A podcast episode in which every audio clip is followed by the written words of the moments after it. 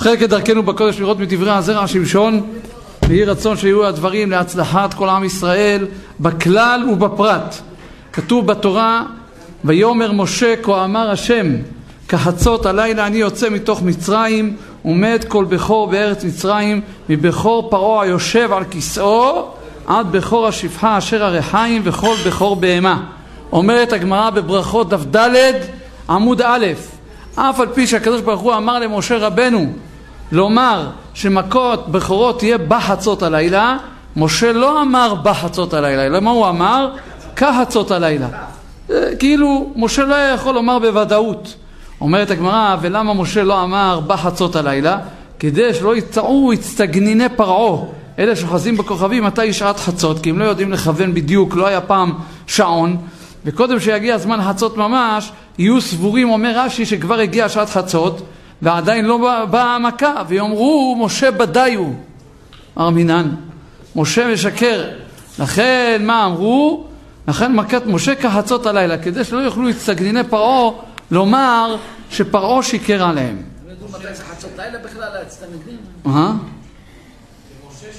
שמשה שיקר. אומר הזרע שמשון מקשים העולם שמכל מקום משה היה לו לומר בלשון שאמר לו הקדוש ברוך הוא בחצות הלילה או אף אם תאמר שמשה שינה, למה? מפני חילול השם, שלא יאמרו משה בדי הוא. אז משה היה אומר, כה אמר השם. כאילו הלשון הזה מראה שמשה אמר לפרעה את הלשון שאמר לו הקדוש ברוך הוא, כן? ויאמר משה כחצות הלילה. למה כתוב ויאמר, כה אמר השם בחצות הלילה. זה קושייה ראשונה. ועוד מקשים, זה הקושייה הזו, מקשה אותה רבנו בחיי.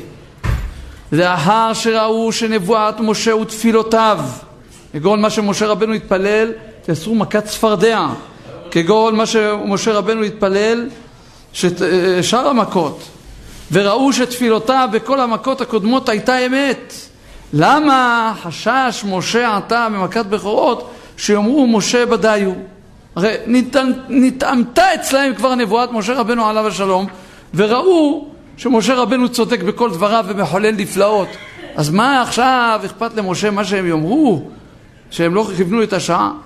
ועוד, שואל הרב שאלה שלישית, מהי נפקא מינה להצטגננים בין רגע לרגע שכל כך יהיו מקפידים מאותו הרגע ממש אמר להם משה.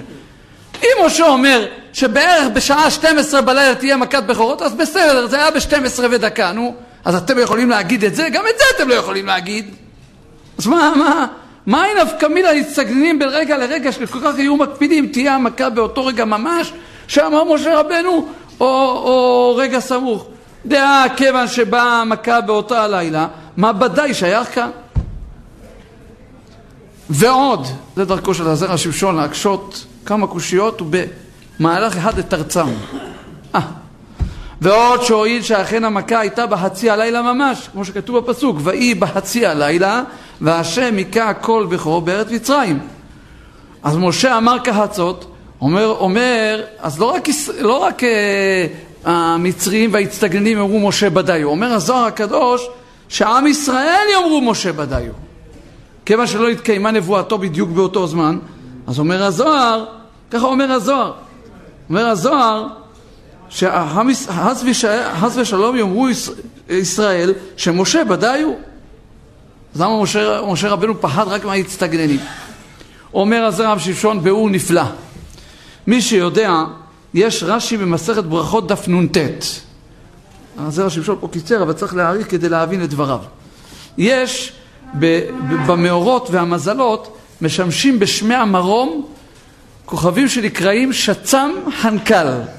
דהיינו, הם שבעה גלגלים שהם שב, שבתאי, צדק, מאדים, חמה, נוגה, כוכב, לבנה.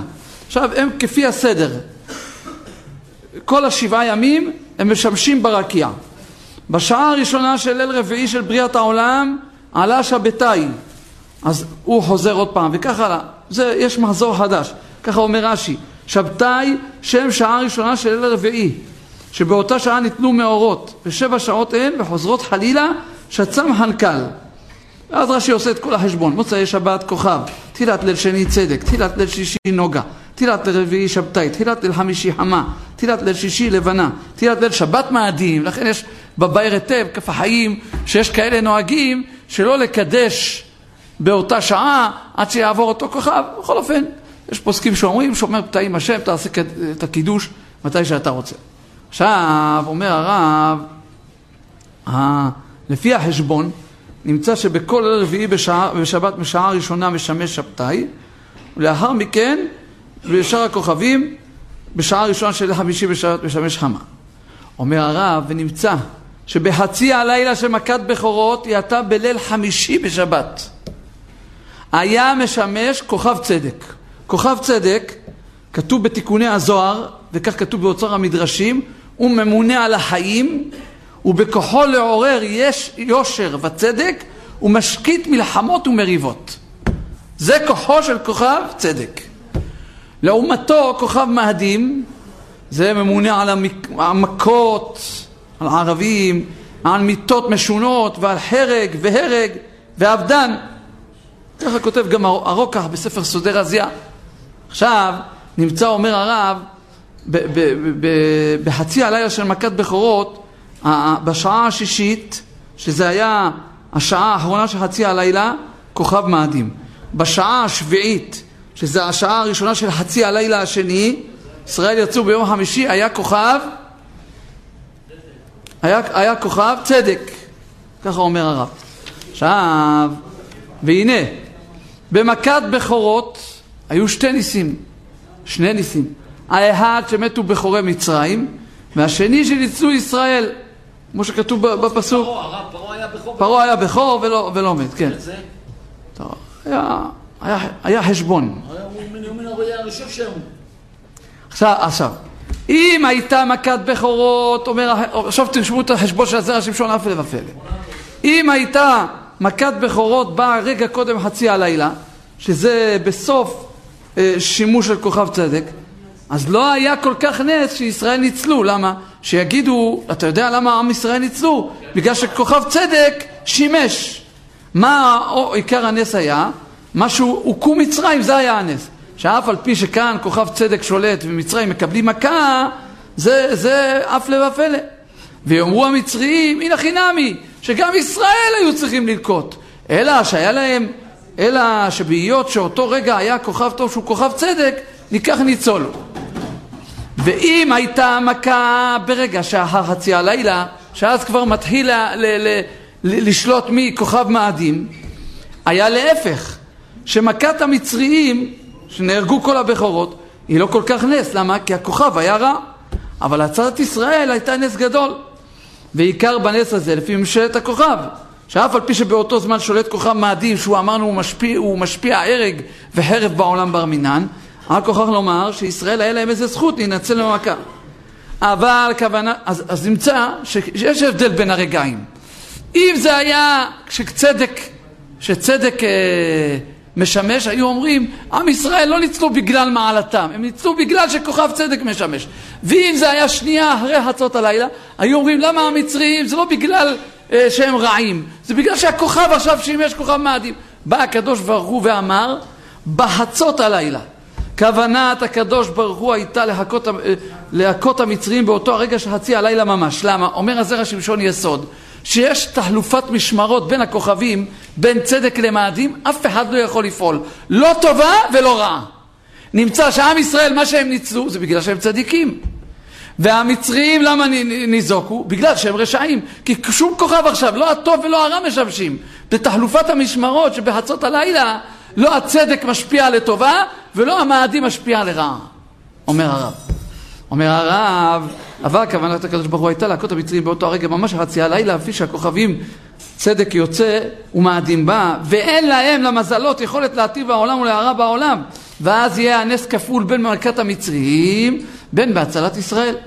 ואם היה משה אומר לפרעה שהמכה תהיה בחצי הלילה בדיוק, שזה לא שום זמן, כמו שאמרנו, בחצות הלילה שוב כוכב לא שולט, וההצטגננים יטעו בחישוב השעות, יאמרו בושה בדיו.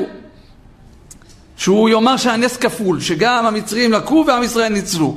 שהרי מצד אחד לא היה צריך לנס, שהיה סיוע הכוכב. דהיינו, הם יאמרו שזה היה דקה לפני, ואז צדק השפיע, ולכן ולכן עם ישראל ניצלו. משום אחי אמר משה, קח חצות הלילה. כלומר, בין אם תהיה המכה מעט קודם חצות, או בין אם תהיה מעט אחר כך, או שתהיה ברגע ממש של חצות, תדעו, אני מודיע לכם, אומר משה רבנו, ילקו המצריים וישראל יהיו ניצולים. אז זה היה לפי משה, אבל לפי משה יוצא שיהיה נס רק מצד אחד. או שהמצרים לקו מצד רעותם, או שהצלת ישראל הייתה מצד ש... ש... שזה. ואף על פי כן, שהקדוש ברוך הוא אמר בחצי הלילה, לא החליף משה דברו של הקדוש ברוך הוא. למה? אומר לפי שהלשון כחצות הלילה יכול להתפרש כמו בחצי הלילה. למה? אומר כתוב במדרש על הפסוק ויהי בחצי הלילה, הפסוק, המדרש מביא פסוק בישעיה, מקים דבר עבדו ועצת מלאכיו ישלים. הקדוש ברוך הוא מקיים את הדבר שהוא הבטיח לעבדיו הצדיקים. על מי זה נאמר?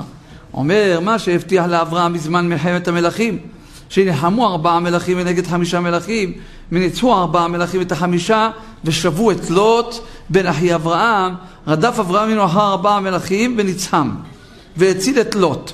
מתי זה עלה? יש פיוט שנקרא אז רוב ניסים מפלטה. האשכנזים אומרים את זה באמצע ההגדה של פסח. זה היה בליל פסח, מלחמת המלכים. אמר לו הקדוש ברוך הוא לאברהם אבינו, כמו שהוא רדף הר המלכים עד חצי הלילה כדי לקדש שמו של המקום, שעל ידו נהרגו המלכים, המלכים האלה שהיו שונאים את הקדוש ברוך הוא, הבטיח לו הקדוש ברוך הוא לסגול את בניו בחצי הלילה. אומר, וכן הפייט אומר, זה הפייט זה בהגדה של פסח של האשכנזים, יש להם פיוט שנקרא אומץ גבורותיך. אומר שם הפייט, גילית לאזרחי חצות ליל פסח.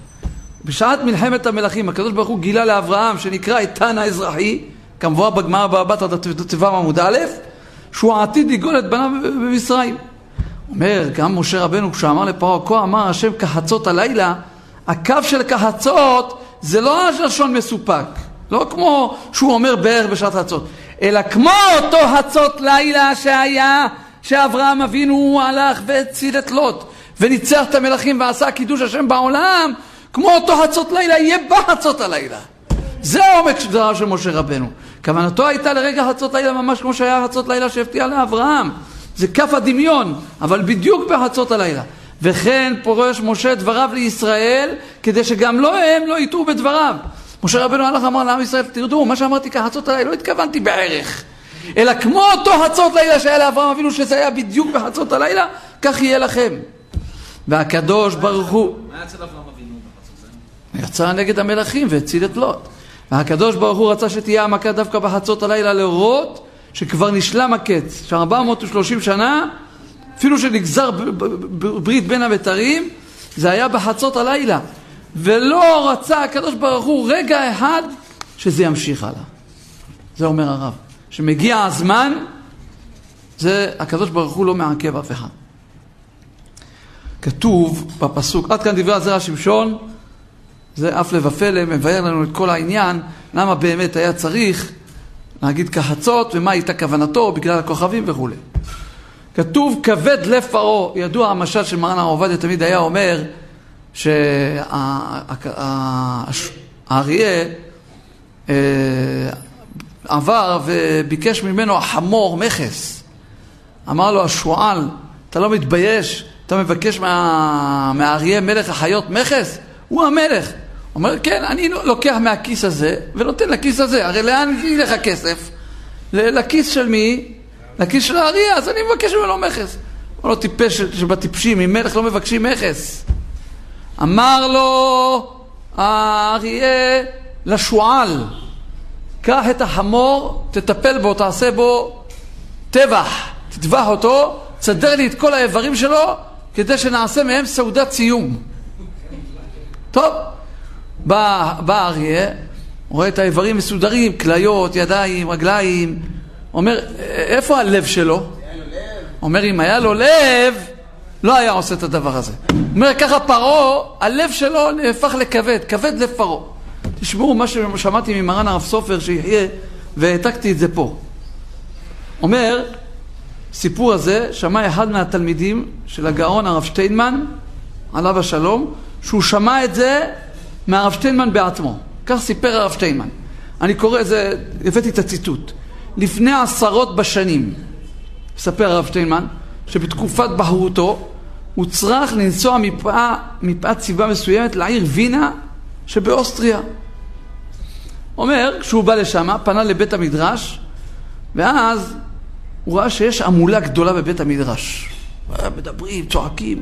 שאל הרב שטיינמן את אחד המתפללים, מה המהומה? אז הוא אמר לו שנשיא אוסטריה שיגר הודעה בהולה לרב הראשי של המדינה, שברצונו לפגוש אותו תקף ומיד, והציבור לא יודע את נפשו מה הפגישה הפתאומית הזו, מה רוצה נשיא אוסטריה מהרב?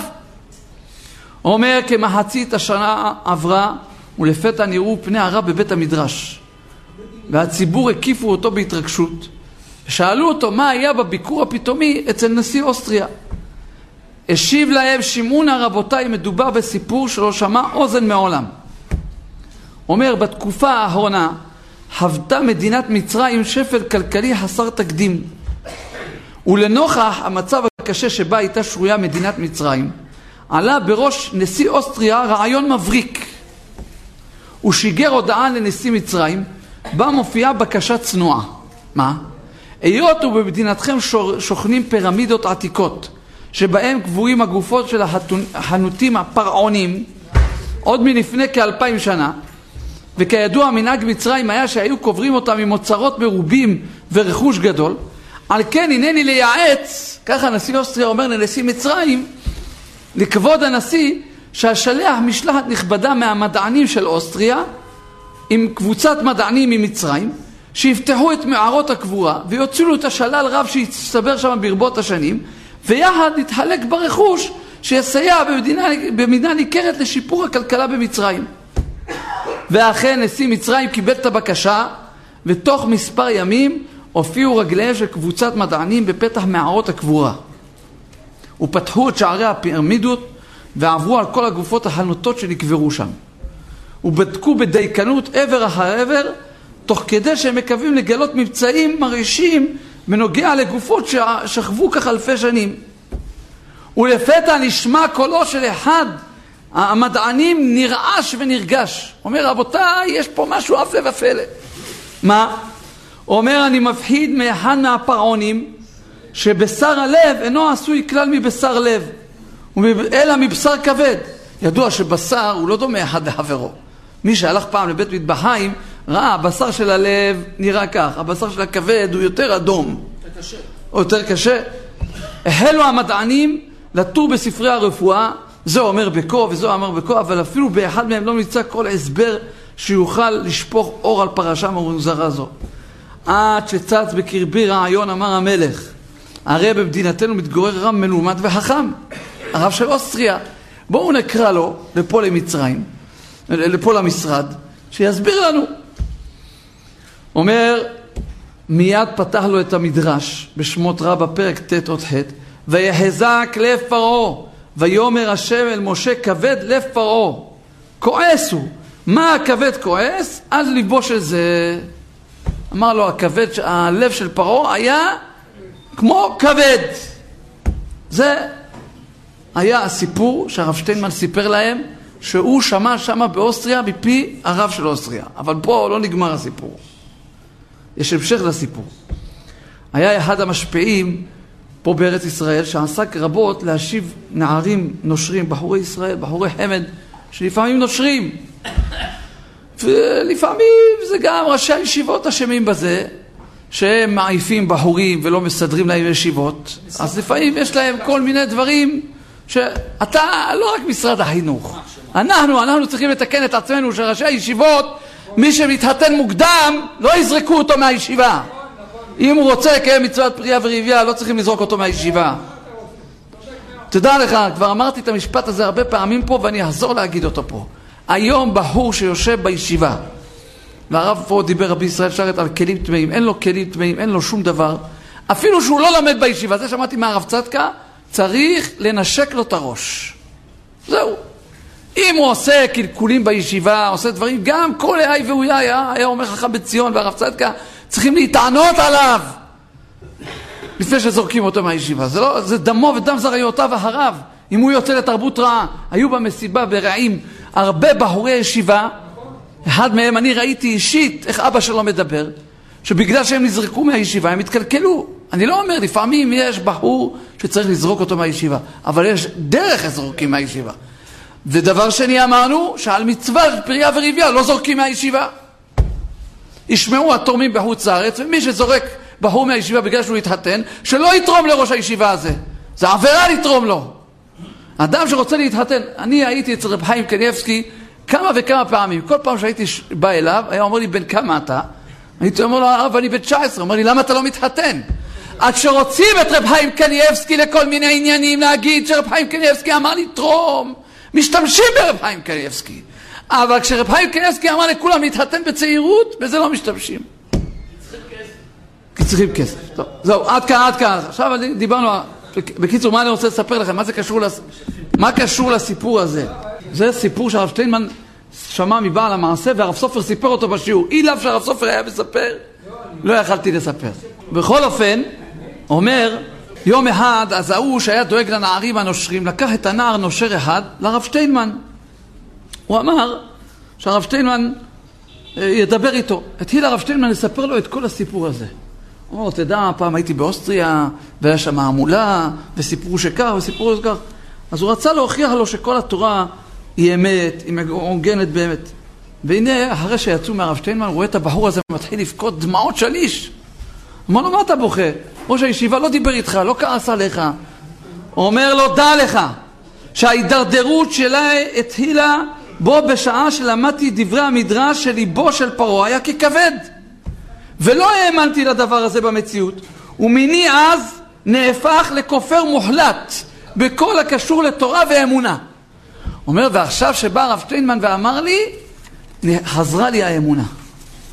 זה ודאי שאנחנו צריכים להיות מאמינים, בני מאמינים, בלי בדיקות, כמו שכתוב על רבי יוחנן שאמר שעתידים להיות אה, אבנים בשערי ירושלים גדולות מאוד, זה שערייך לבני אקדח. אז הלכו אותו תלמיד וראה, אז הוא חזר לבית המדרש, אמר רבי יוחנן, אתה צודק. אומר לי, לא שראית לא האמנת? טוב, הם היו במדרגות. אנחנו צריכים לדעת, כל מה שכתוב בתורה במדרשים זה אמת לאמיתה. זה, אין בזה שום, שום ספק. הקדוש ברוך הוא אומר למשה רבנו, דבר נא באוזני העם, וישאלו מאישה, איש מאת רעהו ואישה מאת רעותה. דרך אגב, רבנו בחיה פה שואל שאלה. תגידו לי, עוד מעט, השנה יש לנו שני הדרים, אבל הזמן עובר. אדם ששולח מנות לגוי, יצא ידי חובה או לא יצא? לא יצא. לא יצא, למה? כתוב משלוח מנות, יש לרעהו, גוי לא נקרא רעהו, ככה אומרת הגמרא בבא קמא. שור רעהו שור איש ולא שור רעהו ולא שור של גוי. שואל רבנו בחיי, איך אתה אומר שגוי לא נקרא רעהו? הנה כתוב פה בפסוק, וישאלו איש מאת רעהו ואישה מאת רעותה. הנה רואים שקוראים למצרים גויים רעהו. אומר רבנו בחיי כן מה שאתה אומר, קודם מתן תורה גם הגויים היו נקרא רעהו. לאחר מתן תורה לא נקרא רעהו. לכן אם יש לו בוס ערבי, אני לא רוצה להגיד מה צריך לשלוח לו, אבל לפעמים מחמת הכבוד, כן, אז צריך לשלוח לו, אבל שידע שלא יצא ידי חובה. יש, הרב עובדיה אומר שאפילו מחלל שבת בפרהסיה יש צד, יש צד הפוסקים שלא יצא ידי חובה. טוב, אומר רש"י, אומר רש"י בברכות ט', אין, אין, נע אלא לשון בקשה. אז יראם על כך שיקחו את שלל מצרים, למה? שלא יאמרו אותו צדיק שלא יאמר אותו צדיק אברהם ועבדו ועינו אותם קיים בהם. והרי פירוש גדול לא קיים בהם. רבותיי, ידוע שהאדמו"ר מצאנז, קלויזנבורג, עליו השלום, הוא היה במחנות ההשמדה. עבר את כל מדורי הגיהינום. אי אפשר לתאר מה שהוא עבר ומה שהוא ראה. איבד את אשתו, איבד 11 ילדים שלא ידע מצרות, הגיע לארץ ישראל ובנה את הכל מחדש. הכל. תראו בקריית צאנז, מה אין שם? בית חולים, תלמוד תורה, ישיבה, הכל, הכל, הכל, הכל מחדש. ולא ראו עליו שום משהו של שבריריות. הוא, כשהיה בעמק הבכה, בתוך שבעה מדורי גיהינום, היה איתו יהודי מתבולל שהתנהג כמו גוי גמור. לא שמר שבת, לא יום כיפור. עכשיו, הגזרה של הנאצים הייתה שגם משפחות של מתבוללים, אם היה איזה סבא יהודי או סבתא יהודייה, הדתו להמית. אותו מתבולל סבל במהנות יחד עם כל היהודים. הוא בא לרב מקלויזנבורג לשפוך את נפשו. אומר, אתם שומרי תורה ומצוות, יראי שמיים, אתם סובלים כמו היהודים, מתים כמו היהודים. בסוף תגיעו לעולם הבא, לעולם הנשמות כמו יהודים. אבל אומר הוא עצמו, סובל, אוכל את כל המרור, את כל השווה מדרי גיהינום כמו היהודים, זה בחינם. אומר, מה, כשהוא יבוא לשמיים פורק עול, עם מה הוא יישאר? אמר לו הרב מקלויזנבורג דבר נורא, תשמעו מה הוא אמר לו. אמר לו, יש לך טעות גדולה. כתוב בפסוק, קראנו עכשיו, דבר נא באוזני העם, כדי שלא יאמר אותו צדיק אברהם, ועבדום ועינו אותם ארבע מאות שנה, ואחרי כן יצאו ברכוש גדול, לא קיים בהם. אמר לו הרבי בקליזנבורג, יש לי שאלה. שתי שאלות יש לך. וחילי, בגלי שאומר אברהם אבינו, הקדוש ברוך הוא, ועבדו מעינו אותם קיימת בהם, ואחרי כן יצאו ברכוש גדול. הקדוש ברוך הוא לא יקיים את דבריו. הקדוש ברוך הוא הבטיח, ועבדו ועינו אותם, ואחרי כן יצאו ברכוש גדול. אז מה שהקדוש ברוך הוא מבטיח הוא צריך לקיים. מה זה שאומרת הגמרא? שלא יאמר אותו צדיק. ובלי שיאמר אותו צדיק, הקדוש ברוך הוא לא יקיים את דבריו. זו שאלה א'. שאלה ב', אם כבר אברהם בא בטענה, מדוע הוא צריך לטעון את זה קיימת ואת זה לא קיימת? שיבוא יגיד לקדוש ברוך הוא, הבטחת ואחרי כן יצאו ברכוש גדול, למה? לא קיימת. למה הוא צריך להגיד? ועבדו ועינו אותם, קיימת בהם. ואחרי יצאו ברכוש גדול, לא קיימת בהם. מה זה קשור אחד לשני? תגיד, הבטחת ואחרי יצאו ברכוש גדול, תקיים. כך שאל אותו האדמו"ר מקויזיבורג. אמר לו האדמו"ר מקויזיבורג, אברהם אבינו היה לו טענה חזקה. אומר הרי כי גר יהיה זרעך בארץ עולהם, הכוונה שעם ישראל היו שקועים בט' שערי טומאה. שערי עם ישראל יצאו, בא השר של מצרים ומה הוא אמר? הללו עובדי עבודה זרה והללו עובדי עבודה זרה. אז, אז עכשיו תבוא מידת הדין ותגיד שעל זה לא היה ברית בין הבתרים. כיוון שזה לא נקרא זרעה של אברהם אבינו, הם לא הולכים בדרך האבות. ואז יבוא אברהם אבינו בטענה של מה נפשך. אברהם אבינו יגיד, אם הם נקראים זרע אברהם בשביל לסבול את העבדות ואת קושי השעבוד של מצרים, הם נקראים גם זרע אברהם לקבל את הרכוש של מצרים. ואם לא נקראים זרע אברהם לקבל את הרכוש של מצרים, למה השתעבדו בהם? זה הממה נפשו שעשה הקדוש ברוך הוא. זה הפשט בטענה שלא יאמר רוצה צדיק אברהם, ועבדו ועינו אותם כי הם בהם אחרי זה צורו כל בהם. אמר לו הרבי מקלויסבורג לאותו האיש שלא שמר תורה ומצוות, תדע לך, כל מי שסובל כאן בגלל שהוא יהודי, הוא סובל יחד עם כל היהודים. גם כשהוא יגיע למעלה, הוא יצא ברכוש גדול יחד עם כל היהודים. בוודאי שכל האומר הקדוש ברוך הוא ותרן, יוותרו מעוי, יוותרו חיו, תלוי לפי גרסת מעב בירושלמי בשקלים, חייב בגמרא בבבא קמא. אבל אם הוא לא עושה תשובה, יחפשו בשמיים בעולם הנשמות מההבנות שלו, אבל סוף כל סוף הוא יגיע למקומו בשמיים. זה אמר לו האדמו"ר מקלויזנבורג. או, זה, זה פה, ממשיך פה הרב. שנייה. זה ממשיך פה הרב רבי אליהו דיסקין, הוא אומר את המאמר שאני אומר לכם. הוא אומר, וצריך לדעת דבר גדול. רגילים לומר שכל אלה שנהרגו בשואה, הם נהרגו על קידוש השם. צריך לדייק שהם נהרגו על קדושת השם, ואין זה קשור למצוות קידוש השם. אז תבואו ותשאלו, מה ההבדל בין קדושת השם לקדושת השם? אומר, מצוות קידוש השם מבואר ברמב"ם, מי שיפתח את הרמב"ם ויראה בהלכות יסודי התורה, זה מי שיש לו בחירה, או לחיות או לעבור על הדת. אומרים לו, יש לך בחירה עכשיו, או לעבור על הדת, או לחיות, או למסור נפש. אומר, לרבים, רוב אנשי השואה היה להם בחירה? לא. לא היה להם בחירה. ממילא אין פה קידוש השם, יש פה קדושת השם. היות שהרגו אותם בגלל שהם יהודים. כתוב בחז"ל הקדושים, הרב מביא מה שאתה אומר, שמי שנהרג בגלל היותו יהודי הוא נמצא בשמיים בדרגה גבוהה שאי אפשר לתאר את המחיצה שלו. אבל, אי אפשר, כן, כן, זה כתוב גם, אבל כל זה רבותיי זה קדושת השם. קידוש השם זה כבר מושג אחר כמו שאמרנו, שיש לו בהירה או אין לו, אין לו בהירה. עכשיו צריכים לדעת, רבותיי, שכל המכות היו ממידה כנגד מידה. כתוב, ולמען תספר בעוזי בנך ובן בנך את אשר התעללתי ואת אותי אשר שמתי בם.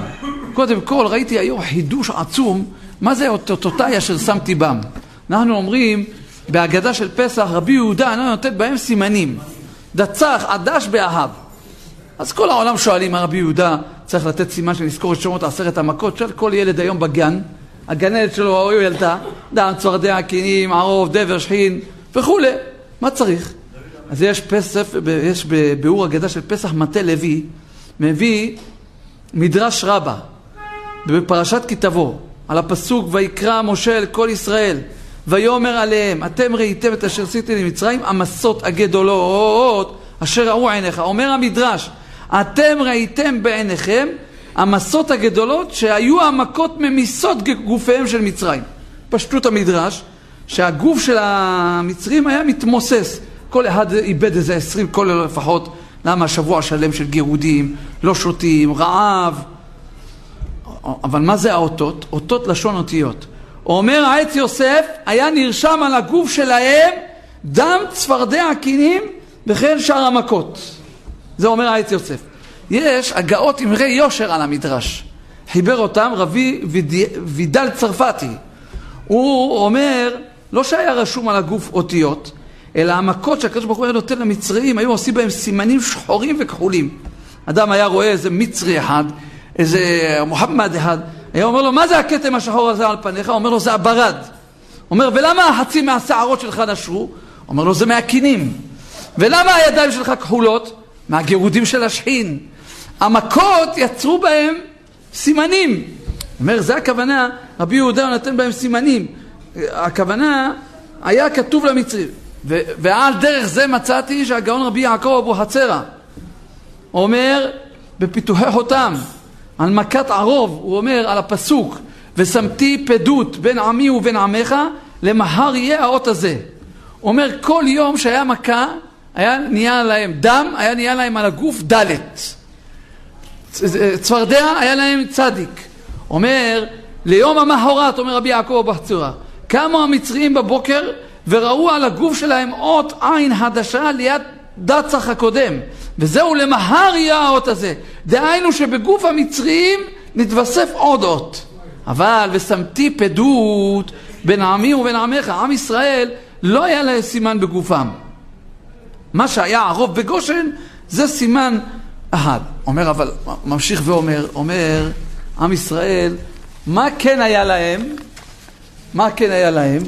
הרי כל המכות היה נגוף למצרים, רפו לישראל. אז גם לנו צריכים להיות איזה אותיות. אומר הדגל מחנה אפרים, תלמיד הבעל שם טוב, אומר, האותיות שלנו היה אותיות קדושה. למען שיתי אותותיי אלה בקרבו, עם ישראל היה להם שם שדי, על ידי הברית מילה שמעלו, על ידי שהניחו תפילין, על ידי אותיות התורה והתפילה. וזהו, קח את מטך אשר תעשה בו את האותות של הקדושה. לישראל. אות שבת, אות תפילין, אות מילה, זה, זה האותות. אז זה, העולם אומרים שרבי יהודה נותן בהם סימנים, למה? כי מכות בלי סימנים זה לא מכות. זה ככה העולם אומרים. אז אבל התחלנו להגיד שהמכות היו מידה כנגד מידה. אותותה אשר שמתי בם באו ראשי תיבות באותה מידה. אומר מכת דם. מכת דם באה בעוון שנתגאה פרעה שהוא שולט ביאור. ואין היאור יכול לשנות מנהגו. בא הקדוש ברוך הוא היכה את היאור להורות שגם היאור בשליטת הקדוש ברוך הוא. מכת צפרדע באה כנגד עוון חילול השם.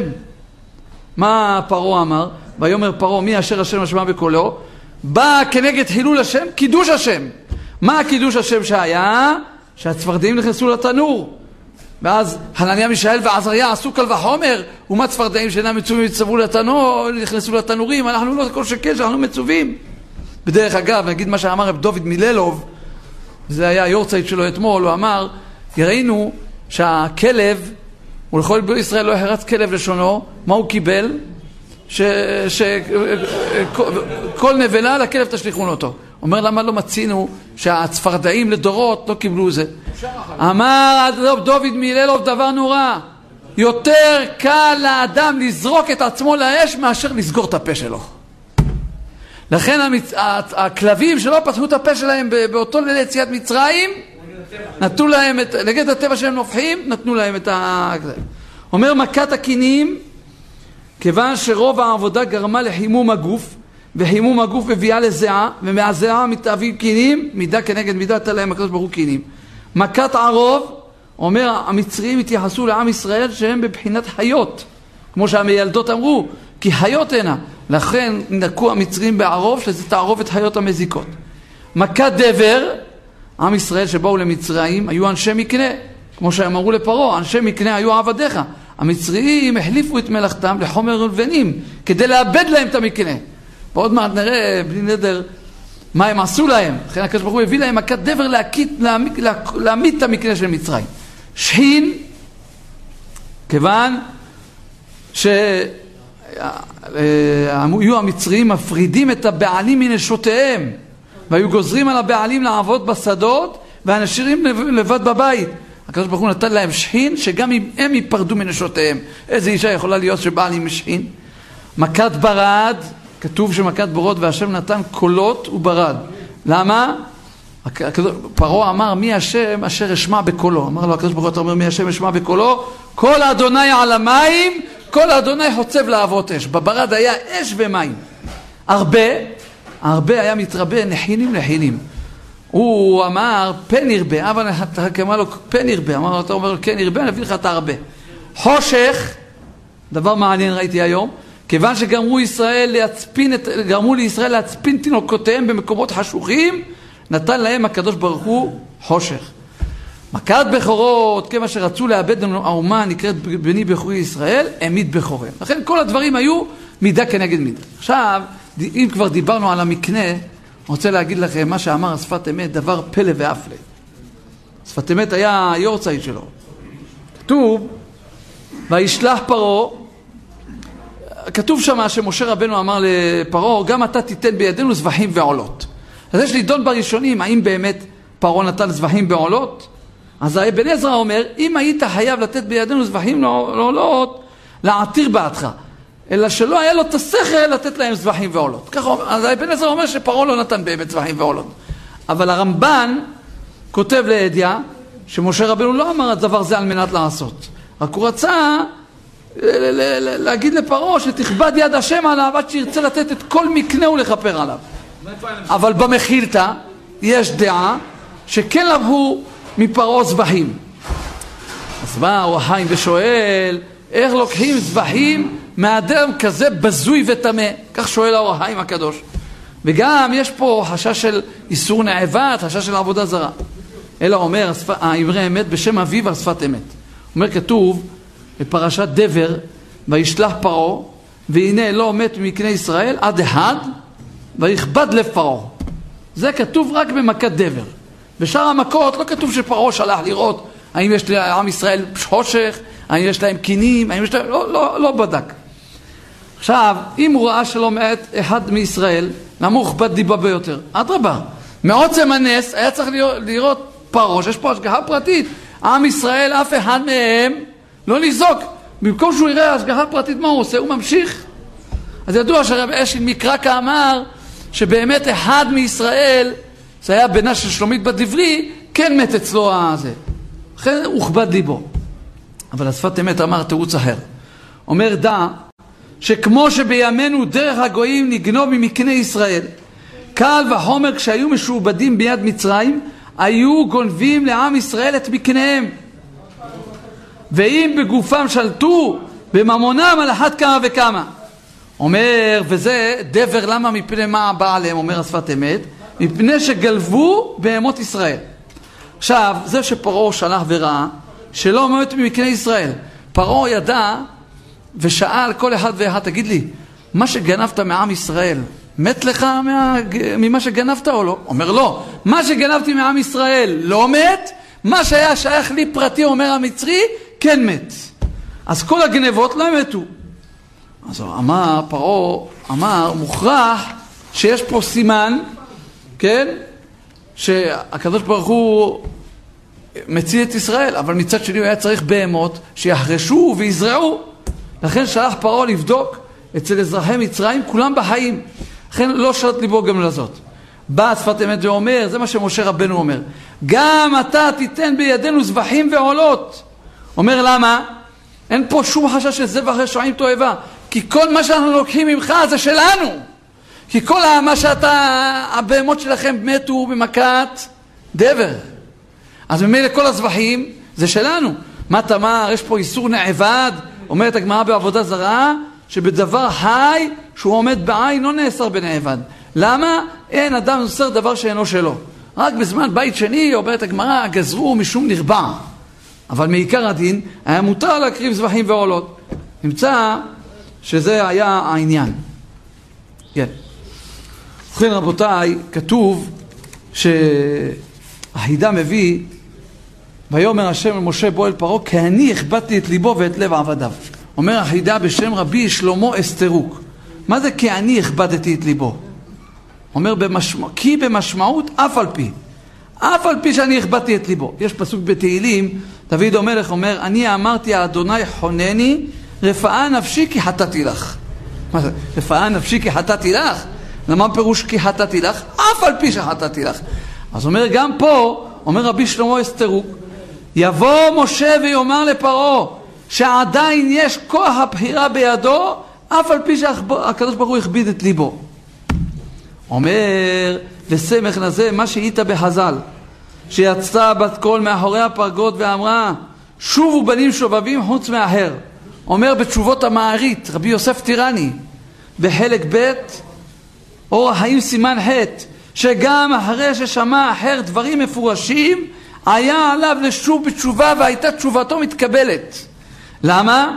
על דרך שאמרו בגמרא בסהים, דף פ"ו עמוד ב' ובזוהר בפרשת פנחס, כל מה שיאמר לך בעל הבית עשה, חוץ מזה. אומר בעל הבית זה הקדוש ברוך הוא. אפילו בעל הבית אומר לך, תצא, אני לא מקבל אותך. הבת קול הזו הייתה ניסיון לאלישע אחר. אם באמת הוא היה בא ושב בתשובה, היו מקבלים את תשובתו. אז אומר, גם פה, אדם לא יחשוב, הנה אהבת סדרי בסל סיכוי. יש ברב שלמה קלוגר, השלמת הדברים שאני אומר לכם עכשיו. כתוב ויקרא פרעה אל משה ויאמר לכו עבדו את אשריהם רק צורכם ובקרכם יוצג גם טפכם ילך עמכם וגם יחנו ילך עמנו ותישאר פרוסה. אומר רב שלמה קלוגר יש להתבונן מה הקדוש ברוך הוא לרדת צריך לרדת בכבודו ובעצמו להכות את הבכורות. הרי פרעה הרשע הסכים לשלח את כל בני ישראל רק את הטף אלא מאי? הוא התעקש על דבר אחד שהוא לא הסכים שילכו הצאן ובקר רק צורכם ובקרכם יוצג שואל רב שלמה קלוגר, עבור הצלת הבהמות הקדוש ברוך הוא מביא כזו גדולה כמו מכת בכורות? אומר רב שלמה קלוגר, רצה הקדוש ברוך הוא לחזק לב ישראל לדורות הבאים שמא יאמרו אין אנו ראויים לגאולה העתידה לזר עליהם הקדוש ברוך הוא שאינו מוותר אפילו על הבהמות ואף תאמרו ראשונים כבני אדם ואנו כבהמות הרי המה בכלל יציאת מצרים ולא ייגרע מישהו כבהמה רחמנא ליצלן למה? כי הקדוש ברוך הוא אוהב את עם ישראל. גם יהודי במצב, שאיזה מצב שהוא נמצא, לא יתאחר ולא יתייאש מלחזור בתשובה. למה? כי אין שערי תשובה ננעלים, כמו שראינו פה, כמו שאומר רב שלמה אסתרוק, אפילו פרעה רשע אחרי מה שהוא עשה, הקדוש ברוך הוא בא להודיע לו, אפילו שאני מכביד לך את הלב, תדע, אם אתה תחזור בך, הקדוש ברוך הוא יקבל אותך. זה הזמן של השובבים עכשיו, צריכים לדעת שאדם, גם שחטא, החטאים הכי חמורים, לכל תשובה תימצא סליחה, כמו שאומר רבנו יונה, יהי רצון שנזכה לתשובה שלמה, לגאולה שלמה, במהרה בימינו אמן.